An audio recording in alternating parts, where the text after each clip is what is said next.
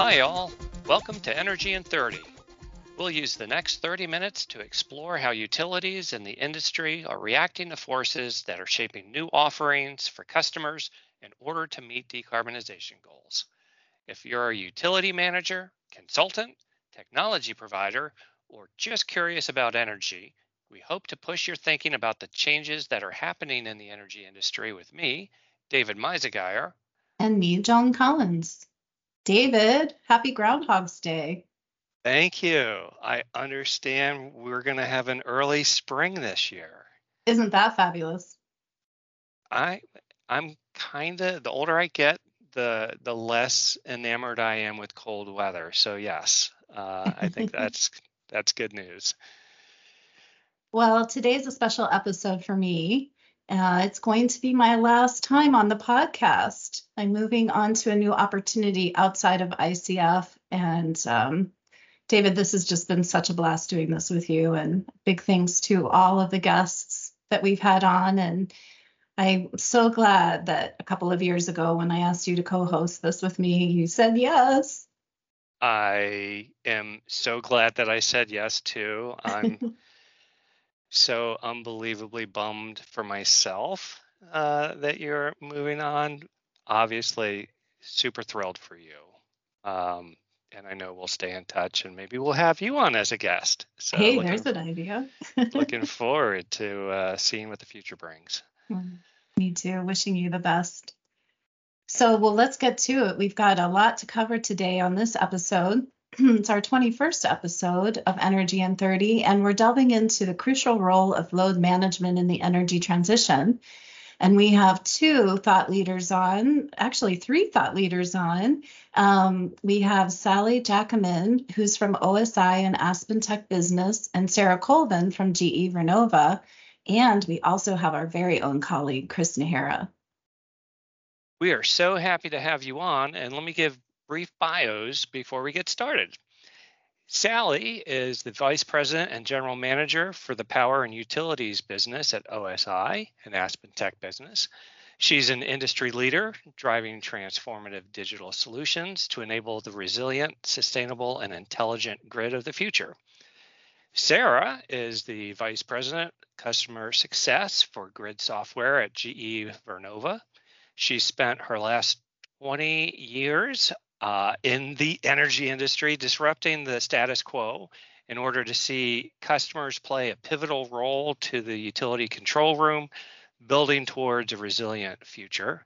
And Chris has spent more than 15 years in the utility space, and at ICF, he leads partnerships focusing on new and existing clean technologies, and he also supports the design and development of residential load management programs for utilities.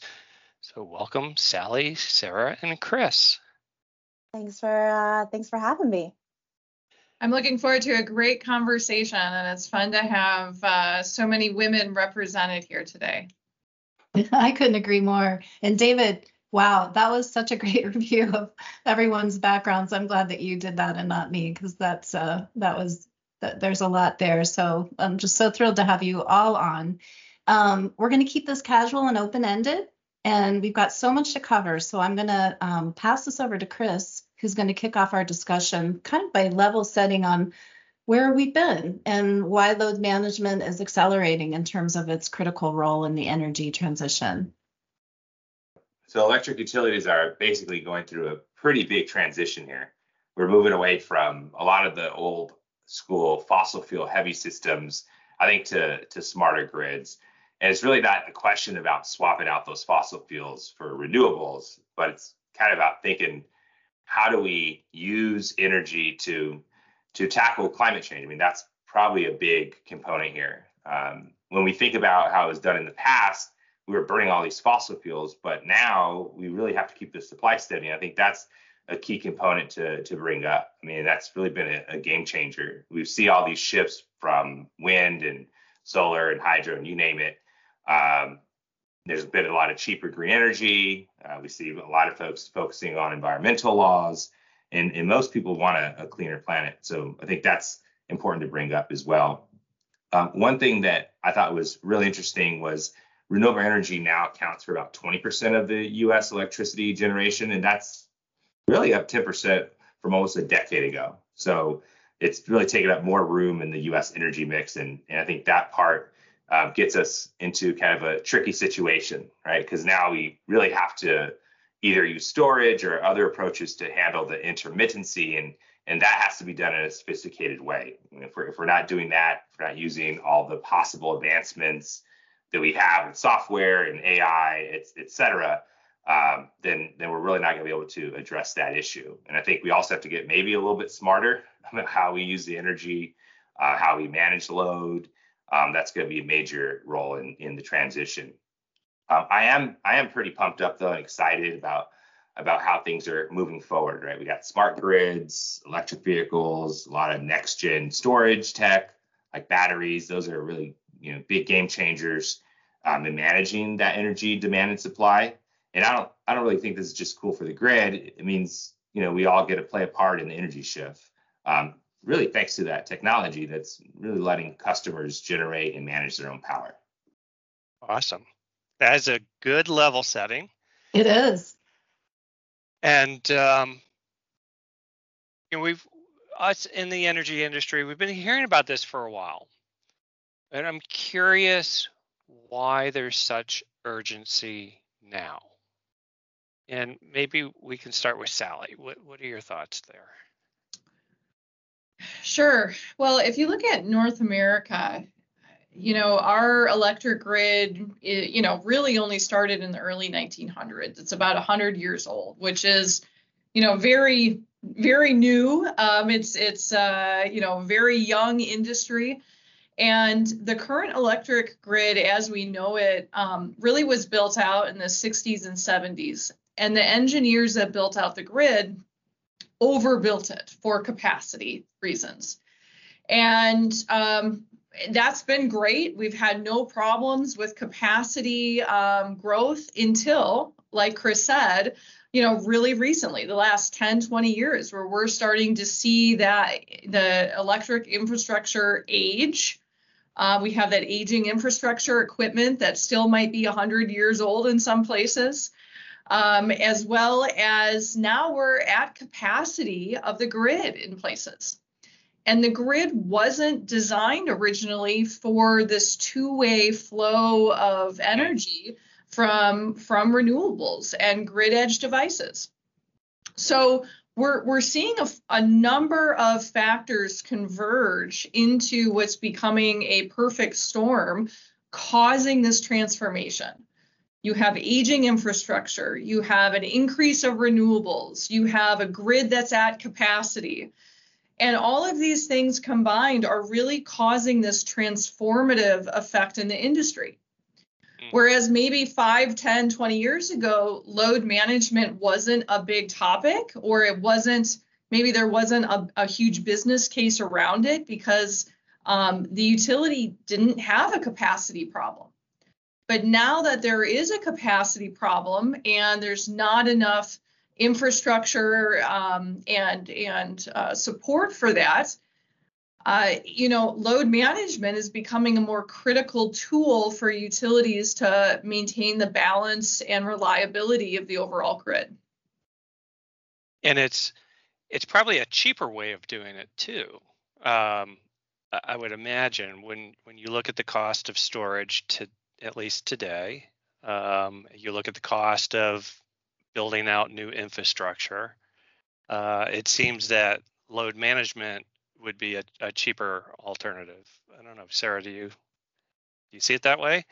Yeah, yeah, I agree. And I think I think Sally articulated it so well what's happening within the industry, what's happening from a, a grid infrastructure perspective.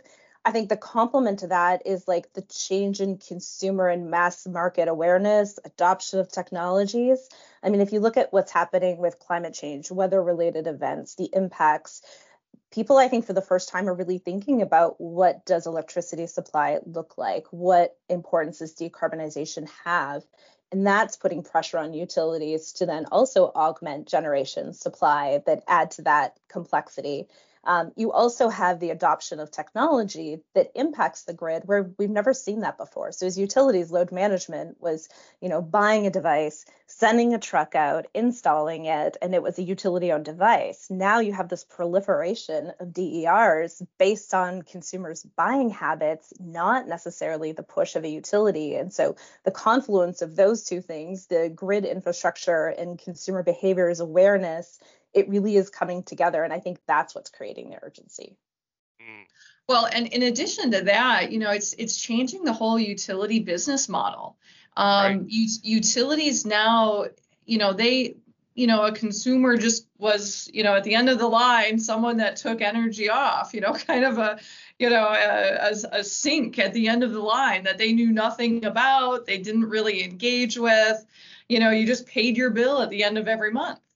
Um, now, you know, with social media, with all the, uh, you know, grid edge devices, the Internet of Things, um, consumers are way more knowledgeable and enabled at the grid. And that's making the utility now start to think about how do I engage with consumers? How do I offer them the programs and capabilities so that I retain my business and I grow my business?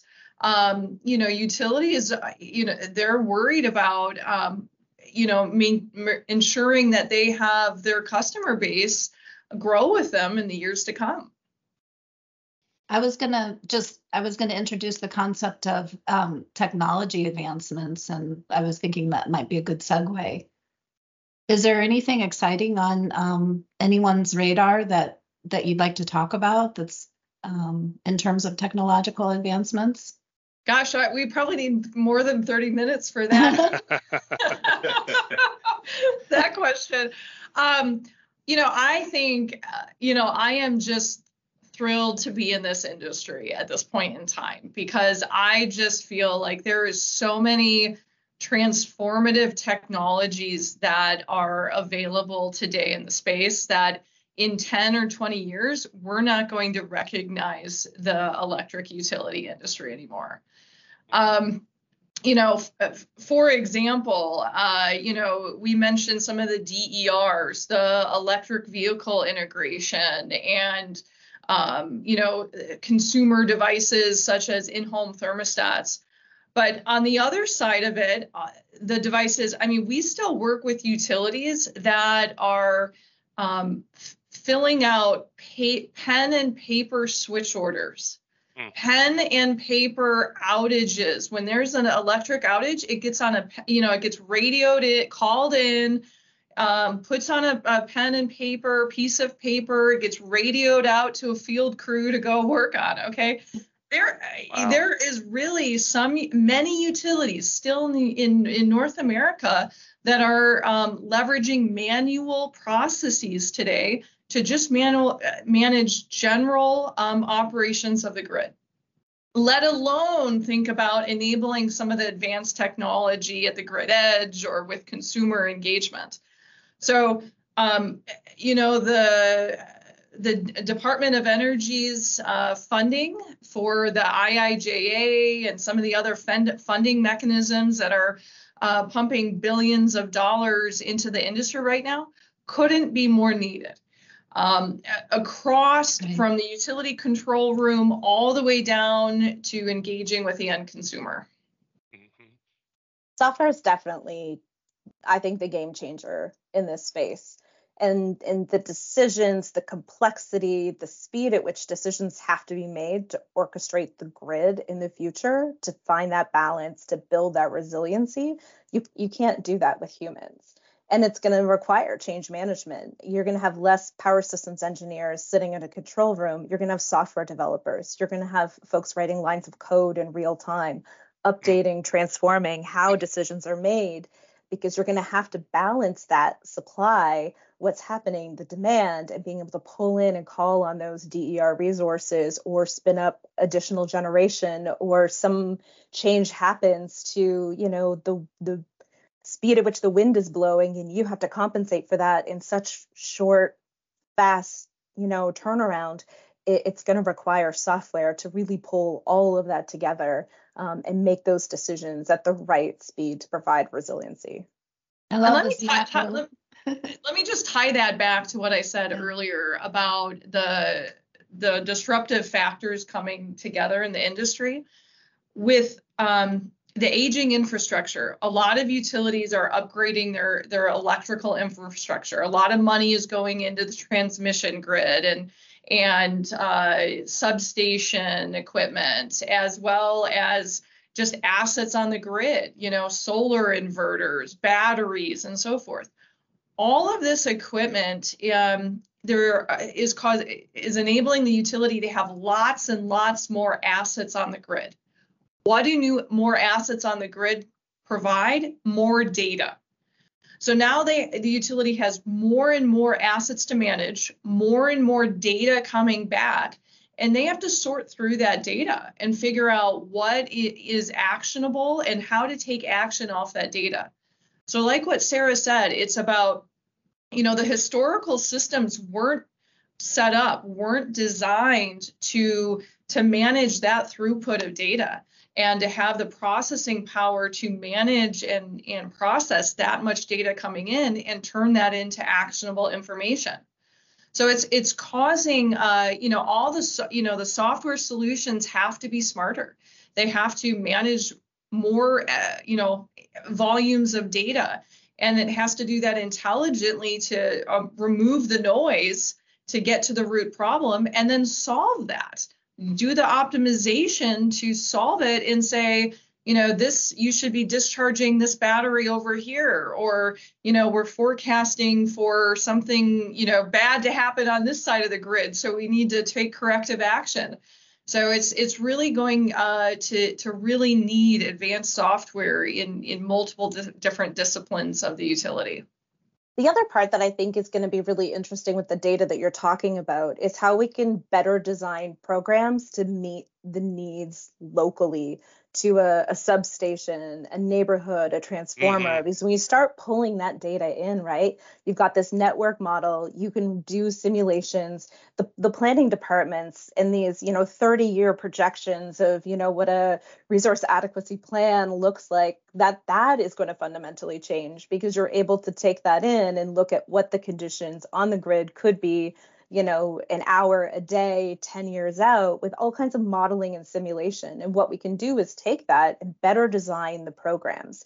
And hopefully we start to transition so that when we're doing load management, it's not, you know, one button across the entire service territory because it's 85 degrees and the sun is shining. We can get really targeted about how we use that flexible load, which, you know, contributes to a better customer experience, it's better for ratepayers because you're actually paying customers for what they're delivering when you need it, not sort of this, you know, one size fits all kind of program that we've traditionally seen in the space. It's uh it's an amazing future that you guys are talking about. And one of the things that I also hear in it is it sounds daunting. So talk to me about you know how hard is this going to be? I mean because both sally and sarah you, your companies and and you know not not to deep dive on this but your companies are working on solutions today to do this. And so i know that on one hand you've got little bits of pieces of solutions if you will compared to what we need globally uh, across the country. How doable is it to scale what you guys are doing to what we need? Like, are you asking still, for a silver bullet, David? I, am I'm, I'm asking like, is there still a lot of development? You know, like, are we still in a very much learning and growing mode, and we have a lot more development that needs to do, or do we have the solutions and we just need to scale? I guess that's. I think the pieces you know, are there. And I, I think really what needs to happen is is for companies to figure out how to show up better as partners um, instead of being, you know, siloed vendors. Um, because it's going to take the DER manufacturers partnering with an edge DERMS provider who's looking at what's happening at a grid DERMS level, who's then feeding that into what's happening at you know the grid software side of you know transmission and distribution. And so there, there's a role for everyone to play. And if if we're so focused on just the piece that we're doing, um, or not looking across the industry to say how do we move this together as a whole, I mean this is this is a really incredible space. We we work with customers who are not competitors to each other. And that's a really unique part of this energy industry. And so, how do we leverage that collective knowledge? How do we bring everyone to the table to sort of collectively solve this? Because there, there is no one who's both an in-home device and managing the transmission network. So, how do we have these conversations and partner together to bring the pieces to build the story to have the kind of acceleration we need to move this industry forward. And I think that is going to be one of the critical pieces in this that will get us there faster than trying to go alone. Yeah, I, I would agree with that. I mean, it's uh, collaboration. I think we've already seen a lot of good collaboration. At the end of the day, it's kind of a small industry. We all know each other. Um, but I think that also, you know, you asked a question about is the technology available? you know, I I do think, like Sarah said, a lot of the technology is available today and not being used to what to the uh, to the fullest extent it could be. Hmm. Okay. Um, you know, it's it can be complex to work with a utility, which is in many cases a government regulated organization. It's slow moving. It's hard for them to make a rate case, get funding approved. You know, uh, get the resources to implement some of these technologies. Um, these are big programs that can be, um, you know, very costly and take many years to implement. So utilities need, really need to be moving now. Um, they, they, you know, it's for planning for what they need in 10 years. Yeah. And uh, so there's a lot of technology available today, but you know also the technology vendors i mean we we know we have more work to do you know we know we're talking to our customers and you know seeing that there's certain parts of the world that are you know getting to points where they're 100% fed by renewables okay you know a grid just think about that for a minute a grid that you know on a Sunday afternoon is 100% fed by renewables and you no, no longer need your your firm rotating generation except for the inertia on the grid. So um, it's causing massive challenges in certain progressive parts of the world. Um, and we need to take those lessons and really, you know, work double time in our technology so that when the rest of the world catches up to the the four the the leaders towards the renewable transition, you know, we're ready to go.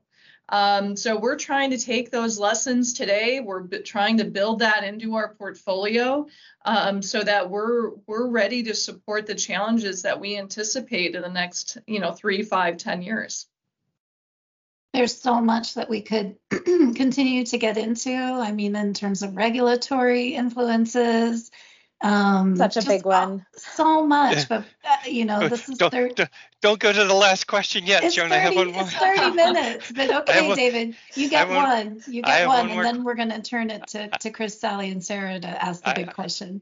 Yeah, I, I, had a question for Chris, and from the partnership perspective, um, what do you see uh, you're, you're spanning. You know, Sarah talked about the grid edge devices, the the DERM platforms. You could, you know, you got the EV chargers. What what are your thoughts from from the partner perspective? Yeah, from from the partner perspective, I think you know my my impression with the technology that's available to to handle load management in the past, I think there were a lot of kind of unique offerings that different vendors were bringing to the table. But we've seen a demand for standardization and consistency, standard protocols, et cetera. And so what that's done in many ways is commoditize these services. And I think now, you know, in the technology space, it's the commoditized service plus the additional value add that the vendors are bringing back to the table. And I think that that's really you know a key selling point. and i think that's you know maybe why sarah alluded to the fact that um, yeah we need to look at it more from a partnership model less from an individual actor model in this space for for the transition to happen you know effectively that makes perfect sense All right, Joan. Okay, David, the, you got it in. I yield the floor. All right. Well, we're going to ask this last great question, which is if you could do one thing to change the industry, no limits, what would you do? And I think maybe we'll go Sally, Chris, and then end with Sarah. Oh my goodness. One thing. Um, you know, I I think that there's there's so much great technology, and you know, we're as a software vendor, um, you know, we're always trying to develop more features and functionality. If I could wave my magic wand, you know, I would, you know, it, you know, uh, hire another army of software developers, you know, or or partner with you know folks to to continue to develop um, the software that we need in the industry.